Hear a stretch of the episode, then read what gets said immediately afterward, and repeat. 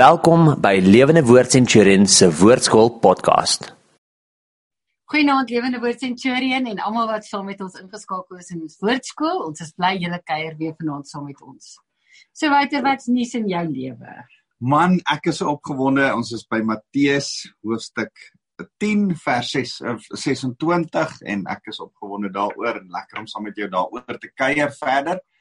En uh ja, dis is vir my lekker om te sien hoe die Here vir ons nie net by die woordskool nie, maar met die studente en met die gemeente met 'n die mannegroep op op donderdagoggende is hierdie Matteus ding, is dit asof die Here dit so laat uitbrei en ons soveel uit hierdie hoofstukke uitkry. So ek's baie opgewonde daaroor. Ek's ook besig met my radio kansel programme uh uit Matteus uit. So dis asof hierdie goed so al so saambind en ehm um, ek ek dink die Heilige Gees is wil hê ons moet nou in Matteus wees. In hierdie vastyd, ons ja. as gemeente vas saam. So daar kom 'n klomp goed wat ons raak sien en agterkom en die Here is goed vir ons in hierdie in hierdie ja, vastyd. Ons het jy het ook Sondag gepreek uit Matteus 10 uit. Ja.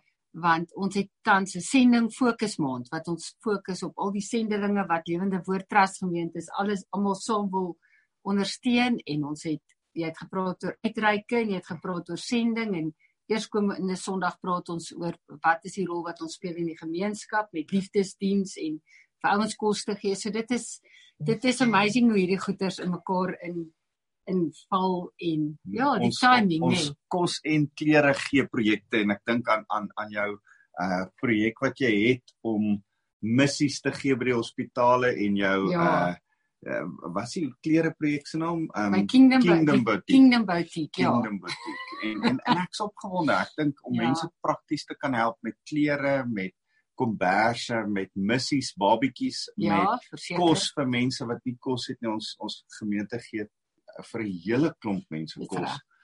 Uh op 'n gereelde basis, ek dink 3 of 4 maal 'n week en Ehm um, en, en en dan is dit eintlik so lekker om te besef dat ons kan uitreik, deel kan wees van die gemeenskap en dis waaroor ons Sondag mm. ook gaan mm. gesels. Maar ehm um, ons is nou eh, in midde in hierdie Matteus 10 waar Jesus sy disippels uitstuur, dis wat ek Sondag mm. ook oor gesels het. En dan die gevolge daarvan, ons het verlede week daaroor gepraat dat dit nie altyd lekker en maklik is nie. Dis dis hard. Ehm um, die koste van om die Here te dien is is is uh in die ewigheid rooskleurig, mm, maar nie in die wêreld waarin ons leef altyd net mm. rooskleurig nie. En ek dink ons moet dit baie duidelik vir mekaar sê. O ja, ek kon dan nou los weer. Die goeie nuus van ons gaan gegeesel word en sulke goedjies. Ja ja ja. Ja, jy het dit ja, lekker laat klink. Ek is bly ek het nog ministry training studente oor dat hulle nie almal kom bedank het hierdie week nie. Dis deel van maar, die realiteit. So ons gaan vandag 'n bietjie aan daarmee, maar eintlik 'n bietjie meer hoopvol eh, die die ander gedeelte van ons swaar kry wat Jesus net 'n bietjie 'n 'n perspektief op gee. So kom ons bid saam en dan val ons daarin saam weg. Here baie dankie vir die woord. Dankie dat ons kan vra dat U U woord vir ons kan oopbreek deur U Heilige Gees en dat ons dit kan inneem, kan deel maak van ons lewe en Here dat dit kan gefestig word in alles wat ons dink, sê en doen. Dat dit deurdrenk sal mm. wees met die woord van God. Ons eer U Here Jesus. Amen. Amen. Nou ons het verlede week by vers 25 gestop en ons gaan aan by vers 26, hoofstuk 10 van Matteus 26. Moenie vir hulle moenie vir hulle bang wees nie. Dis nou die ouens wat jou gaan vervolg as jy 'n gelowige is die tyd kom wanneer alles wat op die oomblik nog vas weggesteek word aan die lig sal kom en alles wat nou nog geheim is bekend gemaak sal word. Jesus is besig om van sy boodskap te praat. Uh baie keer hoor ek dat hierdie oor sonde gaan, uh maar maar eintlik gaan dit oor die boodskap, hierdie boodskap van mm. hoop, die koninkryk van mm. God wat uitgebasyn gaan word oor die wêreld heen.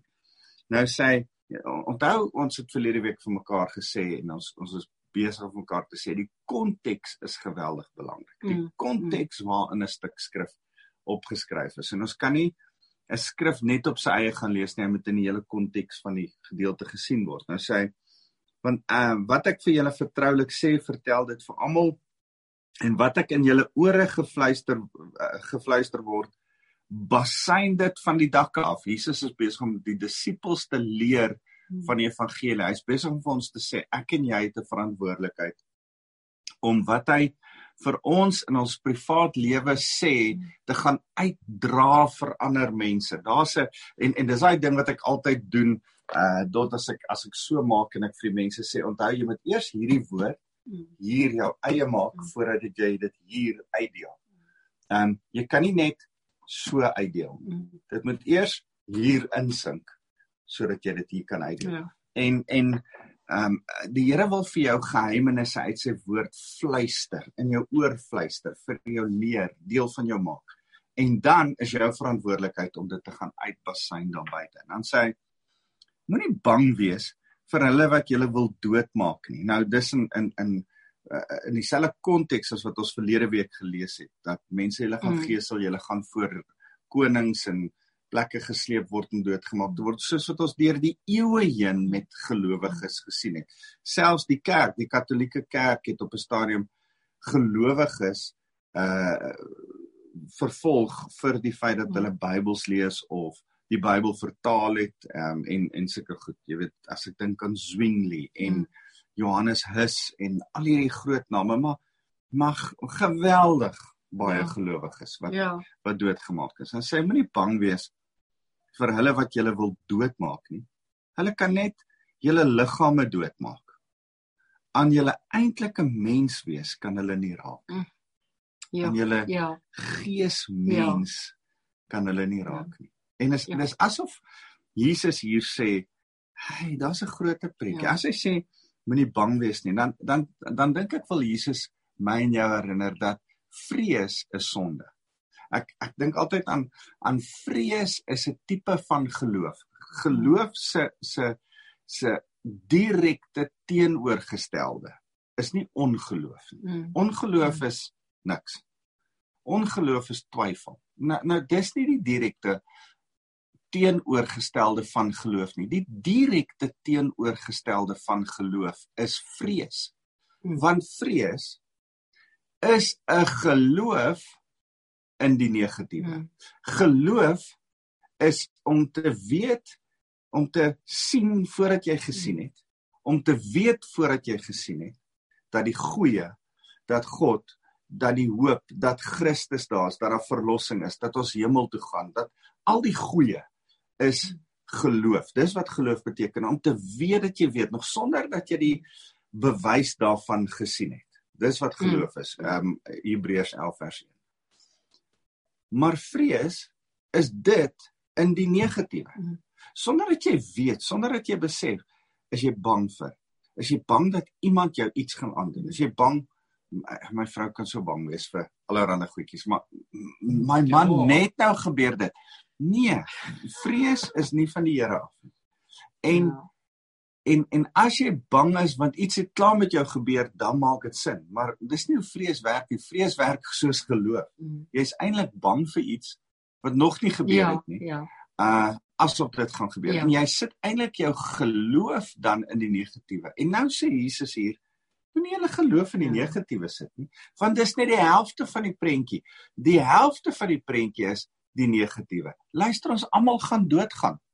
Sorry almal gaan doodgaan. Uh mm. die die da die die sterfte syfer is 100%. Almal gaan doodgaan. Jy is so nice. Dis nee, dit is en, en, ja. en en dis die realiteit. Ja. Jy gaan doodgaan, ek gaan doodgaan. Dis die realiteit van die saak.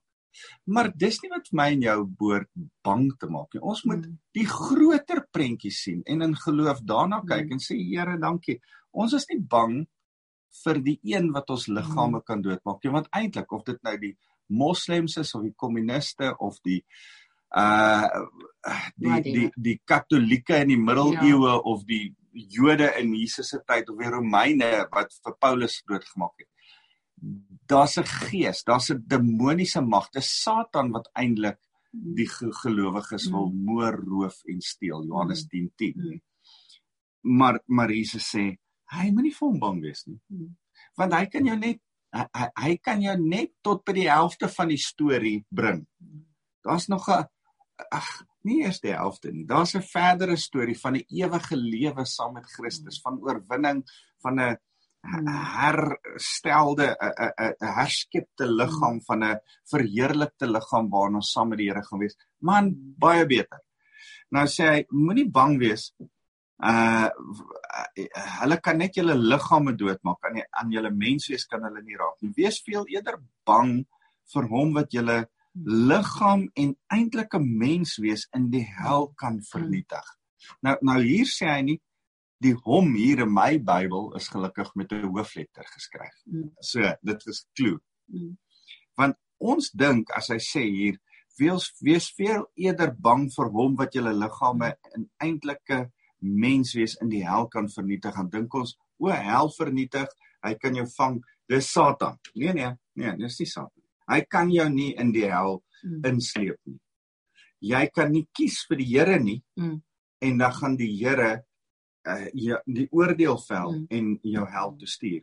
Satan het nie 'n mag oor ons nie. Ons het mag oor Satan. Mm. So die Here sê eintlik die enigste een vir wie ons mm. moet bang wees mm. is vir hom. Mm. Dis die enigste. En eintlik as jy besef hoe goed hy is en wie hy is en sy genade verstaan, dan is daar nie 'n greintjie bangheid wat hoor hoef te wees nie. Dan is die enigste geloof wat jy kan hê, geloof en nie vrees nie. Mm.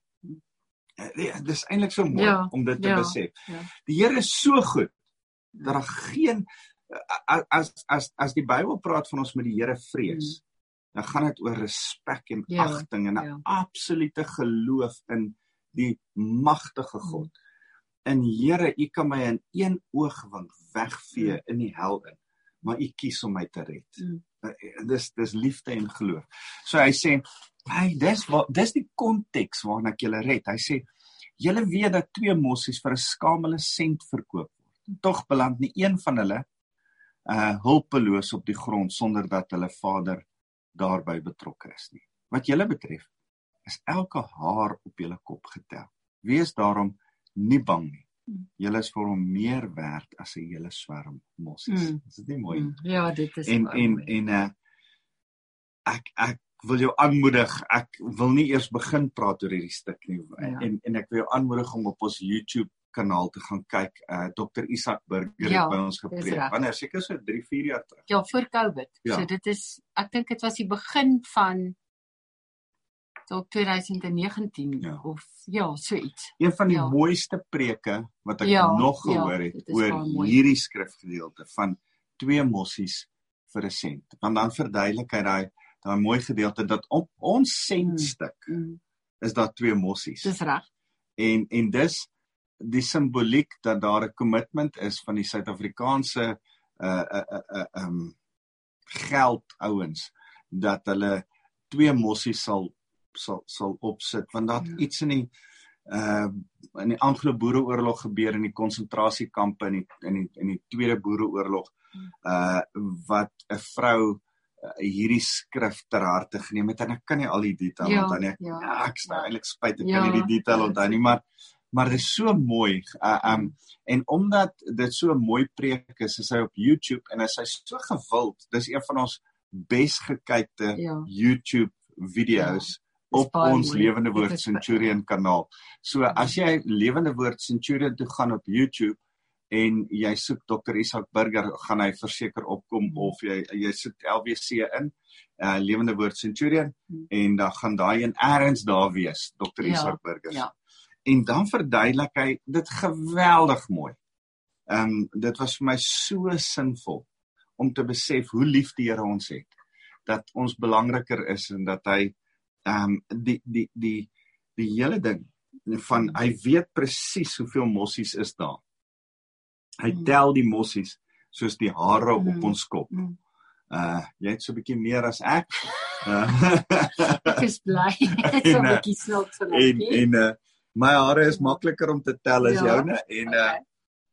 en en ek besef net hoe wonderlik is dit ja. as die Here ons so ken. Ja, in hierdie in hierdie vertaling wat dit spesifiek sê, um, emosie sal nie val waarby die Here nie betrokke is nie en dit is dit is die kern van daai boodskap is die Here weet. Die Here weet. En um, ek moet sê die die afgelope tyd as ek sien hoe goed in plek geval het, dan besef ek uit ons persoonlike lewe uit hoe die Here dis soos kikke wat te werk kry want sy 2 jaar ervaring in 'n in 'n Ja. in haar in die wedding industrie van 'n studente job wat sy gedog het 4 jaar terug. Ag, dis random, kom ek doen my aansoek. En hoe daai werk nou gemaak het dat sy nou hierdie werk kry. So dis en ons dogter wat op die oomblik in Ierland is Ja. en 'n werk gekry het in Ierland omdat sy 'n studentewerk gehad het in Suid-Afrika om trourokke by 'n plek. Ja, te koop. ja, nou het en sy so. Andery wat 2 jaar terug besluit sy trek Durban wil toe net 2 km van die hospitaal waar Marley vandag werk in 'n tweesalkamer Nou kan woonstel die- net random hoor jy Nou nie ek die gaan twee trek. sissies, die twee ouer So- sissies bymekaar So dit bly. dis ja. vir my so blessing om te om te gesien het hoe die Here in die verlede goed in plek geskryf het wat ons nie verstaan het nie. En ewe skielik kry hierdie kind hierdie begeerte om net te sê ek gaan trek en meantime met die Here goed in plek gesit en ek dink dat dat wat belangrik is is dat ons stil staan en partykeer kyk en sê baie baie keer as jy in 'n situasie en jy dink Here maar ek verstaan nie wat U doen nie en dan terug te gaan en te sê Here maar U het hierdie goed geweet. En partykeer maak die Here 'n deur toe en jou hart is stikkend en jy dink maar Here 'n jaar of 2 later, Here, maar as U nie hierdie deur toegemaak het nie, het hierdie ander deur nie oopgegaan nie en en daai volle vertroue van Here, maar U is in alles wat ons doen betrokke. En ons vergeet dit. Ons vergeet daai detail, maar as die Here ewen sê hy weet ek nou ek di- dis wat ek nou wil vra hierdie hare op jou kop wat wat dit dit vir my is simboliek van wat se detail die Here Die weet. Here weet, hy ken elke detail. Daar's so 'n mooi Engelse sê ding wat sê everything will end good.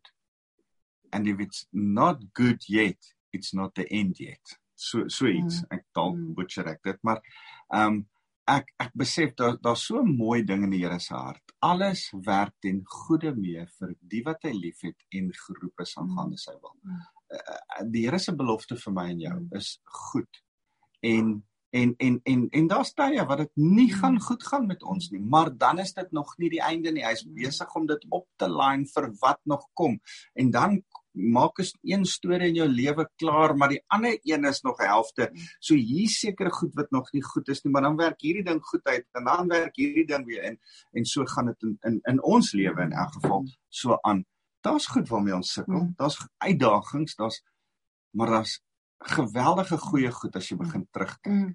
En jy kan kies om die, in die probleem vas te kyk, maar jy moet die oorwinning sien wat na die probleem gekom het, die Mm. uitkoms, die Mm. die die die die hare op jou kop, die Here is in beheer. Hy weet. En jy moet dit vanaand hoor. Die Here het jou uh, hier laat inskakel. Jy jy moet weet dat die Here vir jou wil sê ek weet. Ek Mm. weet moenie vrees nie. Mm. Sit jou geloof in my. Vertrou my. Moenie bang wees vir jou situasie, vir die vir die omstandighede waarin jy op die oomblik is nie. Moenie in vrees vasgevang word nie. Die Here is in beheer. Mm. Daar's 'n groter prentjie. Die finale ding is nog nie uh uh, afgehandel nie. My my skoolma het altyd gesê, ehm um, Hmm. Ja, die finale hoofstuk Die is nog laaste hoofstuk is nog nie die geskryf. laaste nie. Ja, hoofstuk is nog nie so. geskryf Ja. dan dan sê ons ja maar wat gaan hier gebeur? Uh, ons is so gefrustreerd of hierdie ding werk nie of wat van hierdie ou en uh, dit en dan sê sy moenie worry nie die laaste hoofstuk is nog nie geskryf Mm. ja belangrik sommer na en na input in my lewe en uh, ja dis kosbaar dat sy dit vir ons geleer het Dit is. Lief, wie wat maak jy nou? Sit ons hier en nou. sorry um, ja dis dis dis net so kosbaar um, ek lees aan uh wat julle betref is elke haar op julle kop getel. Wees daarom nie bang nie. Julle is vir hom meer werd as 'n hele swerm mossies jy moet dit weet. As julle my openlik erken voor mense sal ek julle ook openlik erken voor my hemelse Vader. Is dit nie mooi nie? Dis ons werk is daai uitklassyn Here ons wil u openlik ken Ehm um, maar as julle my verloon voor mense sal ek julle ook verloon voor my hemelse Vader. Die Here wil hê ons moet hom volg en erken. Vers 34. Moenie dink dat ek gekom het. Maar hoekom sê die Here as julle my verloon vir mense sal ek julle ook verloon? Want hy het Dis- dit tog nie met Petrus gedoen nie. Nee, maar dit is 'n So wat is dis 'n dis 'n verloning in jou hart om te sê ek ek gaan nie die Here dien nie. En en en eintlik hier ehm um, wat hy hiervan praat is waarby ons in hoofstuk 12 gaan uitkom. In hoofstuk 12 kom ons uit by die stuk waar die hele uh volk, die fariseërs en die Mhm. skrifgeleerders en die volk hulle rug op die Here draai. En die Here ehm um, 'n Beelzebul, Ja. Satan Ja. en en en dan sê hy goed maar as julle my gaan as as julle my los as 'n volk Ja. gaan ek julle ga, gaan julle my verlossing nie beleef nie. Eh, Dan's daar iets van 'n van 'n seën, eh, iets van 'n openbaring wat julle gaan mis. En dis wat met Israel tans gebeur. Hulle Ja. verwerp die Here en vir die afgelope 2000 jaar is dit asof daar 'n sluier oor Israel Ja. se gesig is, Ja. oor die Jode se gesig is. En, en dis eintlik hier nie 'n 'n individuele verwerping verloning nie, is 'n gesamentlike Ja. verloning, 'n groter verloning. As ons die Here miskyk, gaan ons hom mis. Ja. Maar die van die Here as ons die Here eh, beam, dan gaan ons hom raak sien en dan gaan dis 'n geloofding. Ba- Baie keer dan dink ons as ons dit net verstaan dan sal ek glo, maar dis nie hoe geloof werk nie. Ons moet dit ons moet dit Ja. eers vat in ons hart en dan sien ons dit raak. Ja. En en dis eintlik wat die Here hier sê. Ja. Sien my raak. Beam my en ek sal dit in julle baan. Ja. Ehm um, dit dis eintlik waaroor gaan. Maar as jy as jy dit verloon en sê ah ek verwerp dit, ek ek verstaan dit nie, dan gaan jy dit net nog meer nie verstaan nie. En ja. en dis Ja. ek dink dis die hart daarvan. Vers 34 sê moenie dink dat ek gekom het om vrede op aarde te bring nie. Nee, ek het nie vrede gebring nie, maar dis maar stryd. Hierdie is altyd vir my die snaakste skrif want Jesus is die vredevors. Maar in die konteks wat jy moet besef, dan sê hy, "Hey, daar is 'n da- daar's 'n moeilike ding wat jy moet besef dat wat jy as jy die waarheid kies, Ja. hou die hou die Satan en die wêreld en en en en die die leuen nie van die waarheid nie en en hy hy het gekom om vrede, ewige vrede van verlossing in ons hart te bring. Hy is die vredevors. Ja. Maar met die vrede wat hy bring, die waarheid wat hy in vrede bring, hou die leuen nie hiervan nie Ja. en is daar 'n stryd tussen waarheid en leuen. En ek en jy moet dit weet. Dis deel van die evangelie. Dis waaroor hy praat as ons vervolg word, doodgemaak word, uh deur moeilike tye gaan. Dis dis dit. Dan sê hy moenie gekom moenie dink ek het gekom om vrede op aarde te bring nie. Ek het gekom uh om om ook om die stryd te bring. Ek het gekom om skeiding te bring. Skeiding, hoor mooi, dink ek is in die konteks van waarheid en leuen. Mense wat geloof het en vrees het. Mense wat klik wie die Here is en hom wil volg, mense wat wil vashou aan hulle eie idee van wat die waarheid is. Nou sê hy, ek het gekom om skeiding te bring tussen man 'n 'n man en sy 'n uh, 'n uh, uh, pa en 'n dogter en haar ma, tussen 'n skoondogter en haar skoonma. Selfs mense in hulle eie familie sal jou vyande wees. Die vyandskap kon kom by die een wat geloof het en die lig sien en die een wat in ongeloof nie die waarheid wil volg nie en daai twee gaan in 'n geestelike vyandskap wees. Ouens, daar is nie 'n middeweg nie. Daar is waarheid en leuen. Daar's mense wat Jesus Christus volg en in die lig wandel en daar's mense wat in die duisternis Satan volg. Daar's nie 'n grys middeweg areaatjie waar jy soort van in between tussenin is nie. Daar daar is nie. Wanneer jy van die duisternis deur wedergeboorte in die lig inbeweeg, is jy deel van 'n nuwe koninkryk en haat Satan, sy demone en die leuen wêreldse stelsel haat jou en sal alles doen om jou te probeer vernietig. Maar jy dien die koning van die konings, die een wat jou meer as oorwinnaar maak. Jy hoef nie te vrees nie. So jy maar jy moet weet, dis 'n battle. Hierdie lewe is 'n battle. Hierdie lewe is 'n battle nog voordat jy gebore is, nog voordat enigiemand gebore is, nog voordat Adam geskape is, is ons in 'n battle en as ek met die manne by die mannekamp met met die Wilde Heart mannekamp Mm. praat, dan praat ons oor hierdie you born into a battle. Um Satan het vyandskap teen God verklaar en 'n oorlog teen hom gemaak. Man, Dis soos 'n vlieg wat 'n oorlog verklaar teen 'n Boeing, verstaan jy? Maar hy, hy het oorlog verklaar. En en en en hier is hierdie oorlog waarin ons gebore word met hierdie vyand wat teen ons is en en alles in sy vermoë doen om ons te probeer vernietig. En ons moet dit weet. So nou sê hy as jy jou pa jou jou ma liewer het as vir my, verdien jy nie om een van my mense te wees nie. Of as jou seun of jou dogter liewer het as vir my, verdien jy nie om een van my mense te wees nie. As jy weier om jou kruis op te op jou skouers te neem en my te volg, verdien jy nie om een van my mense te wees nie. As jy selfsugtig aan jou lewe vasklou, sal jy dit verloor. Maar as jy dit ter wille van my opoffer, sal jy werklik voluit hmm. lewe. Nou nou ek wil hier 'n pertinente ding sê want ek en jy het al soveel keer met hierdie skrif te doen gekry met met mense in die bediening. Mm. So ons kry met predikante, pastore, dominees in die bediening sendelinge veral uh, in in die in die bedieninge te doen wat vir ons sê hoorie ek het hierdie skrif gekies. Ek moet alles vir die Here gee. En daarom kies ek om eerder in die bediening te wees. Dis belangriker as my vrou en kinders. Dan sê ek nee nee, nee, nee, ekskuus. Die Here maak ons nog steeds goeie rentmeesters van 'n goeie huwelik, van 'n goeie ouerskap, sodat ons kan wys deur ons huwelik, deur ons ouerskap, deur ons rentmeesterskap dat ek die Here dien. Dan quoteer hulle hierdie skrif, dan sê hulle man, as jy nie jou ma en pa liewer het nie, dan sê ek ja ja, dit gaan oor jou wedergeboorte in jou hart moet jy Jesus liewer hê. Hmm. Hmm. So dan dan dan gaan ek vat ek altyd hierdie jong pastore deur hierdie oefening. Dan sê ek so kom ek wys vir julle dat jou bediening en jou persoonlike verhouding met die Here twee verskillende goed is in die konteks van hierdie skrif. My verhouding met Jesus kom heel eerste. Ek en die Here heel eerste. Dan my vrou. My verhouding met my vrou is belangrik. Dan my verhouding met my dogters, met my kinders. Dan my verhouding met my werk. Maar my verhouding met my werk, wat die bediening is, is nie belangriker as my verhouding met my vrou. Maar my persoonlike verhouding met Jesus is belangriker as my verhouding met jou. Hmm. As jy sou sê, kies tussen my en die Here. Sorry, ek's baie lief vir jou, maar gaan die Here kies.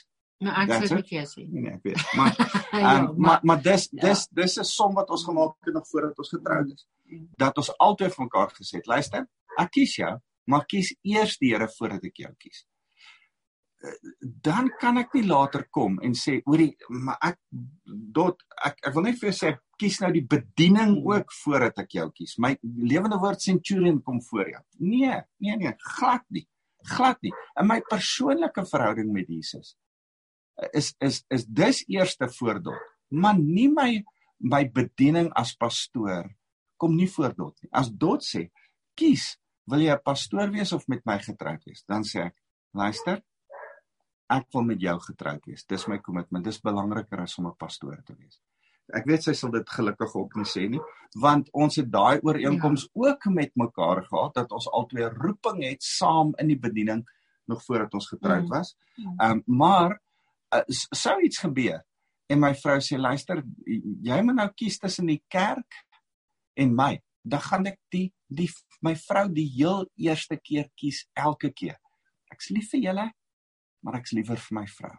En omdat ek liewer is vir my vrou en liewer is vir my kinders, kan ek vir julle lief wees. Is daar 'n 'n 'n 'n 'n veiligheid daarin dat julle weet vir my is die hoër waarde my huwelik en my kinders hoër as om 'n pastoor te wees. My pastoor wees is net 'n titel. Dis hmm. net ek's nie heel eerste 'n pastoor nie. Ek's heel eerste kind van God. Ek's heel eerste bruid van Christus, verlief op my bruidegom. Dis wie ek heel eerste is.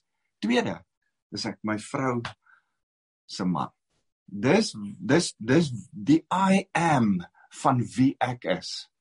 Ek is 'n goeie man vir my vrou. Derde is ek 'n pa vir my drie dogters. Dis wie ek is. Dan is ek toevallig ook 'n pastoor.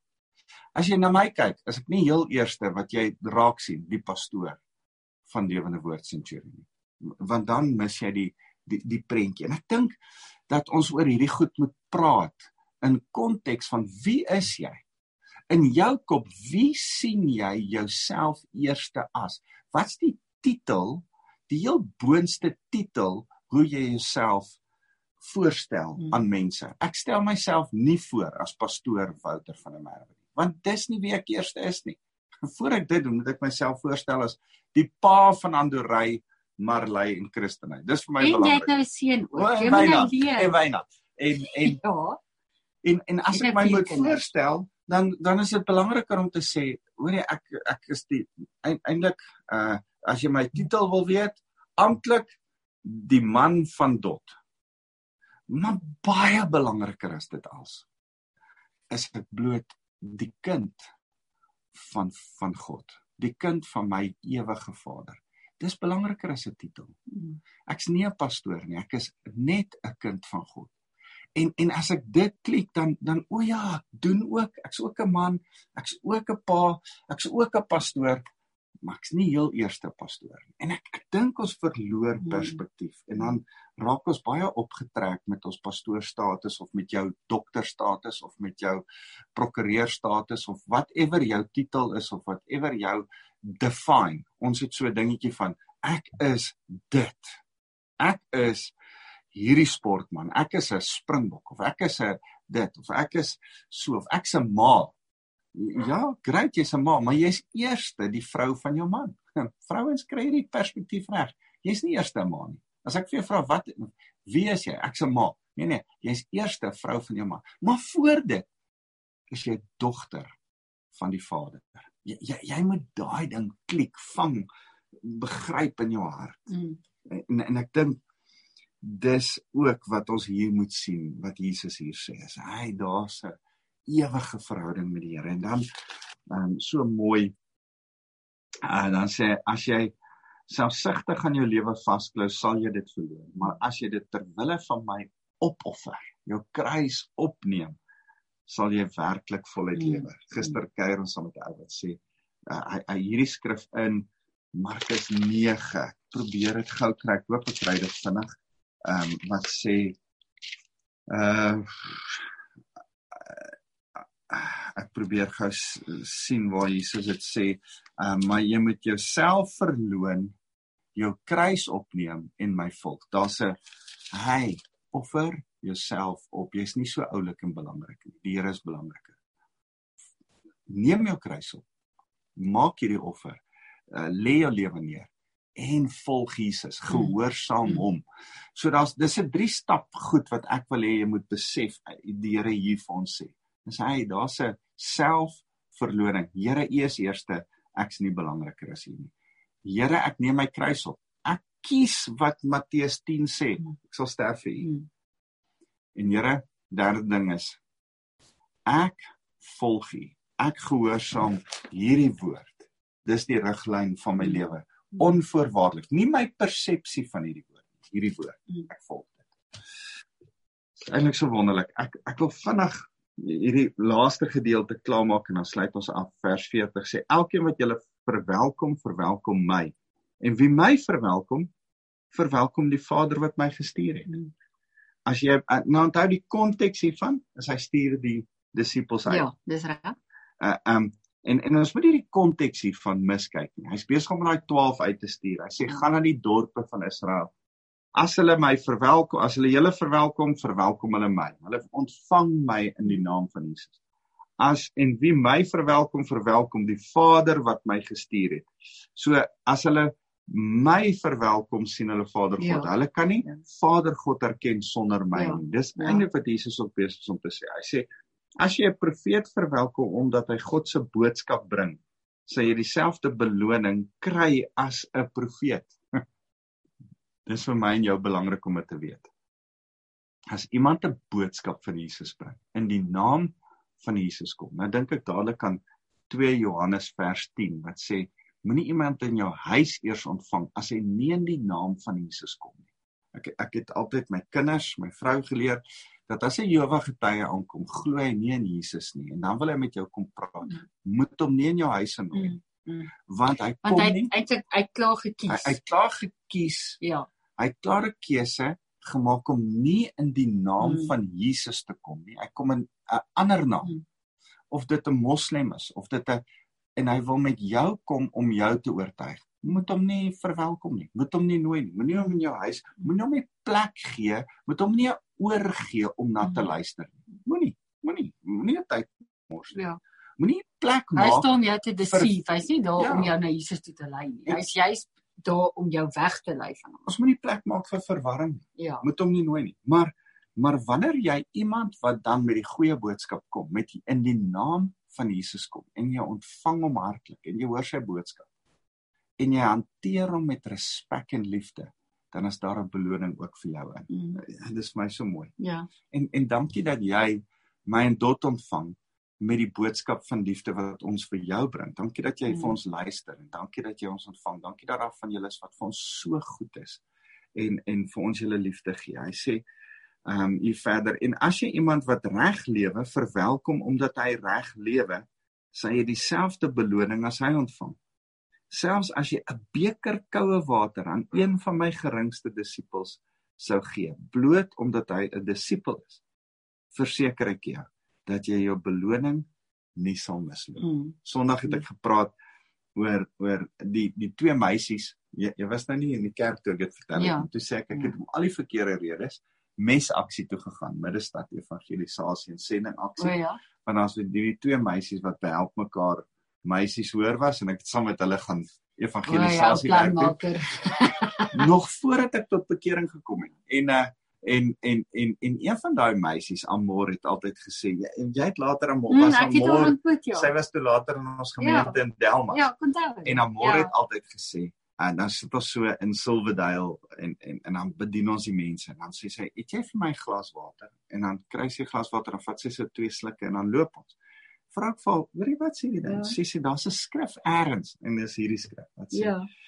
as jy net vir 'n vir 'n 'n 'n 'n 'n profeet 'n 'n beker koue water bring, dan sal jy sy beloning. Dan sê sy hierdie mense het ons miskien nie gehoor nie en ons het hulle nie na Jesus toe gelei nie, maar ek staan op daai skrif dat daar iets van 'n beloning is. Here dat hierdie persoon nog gered sal word net omdat hulle goed was vir my en my water gegee het.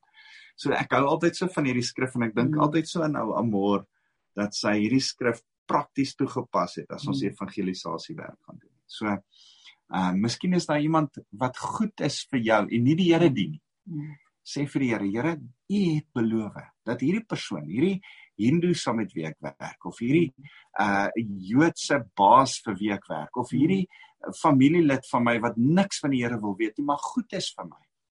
Here, ek staan op hierdie skrif Mm. dat hierdie persoon 'n beloning sal kry op grond van hulle goed wees vir my.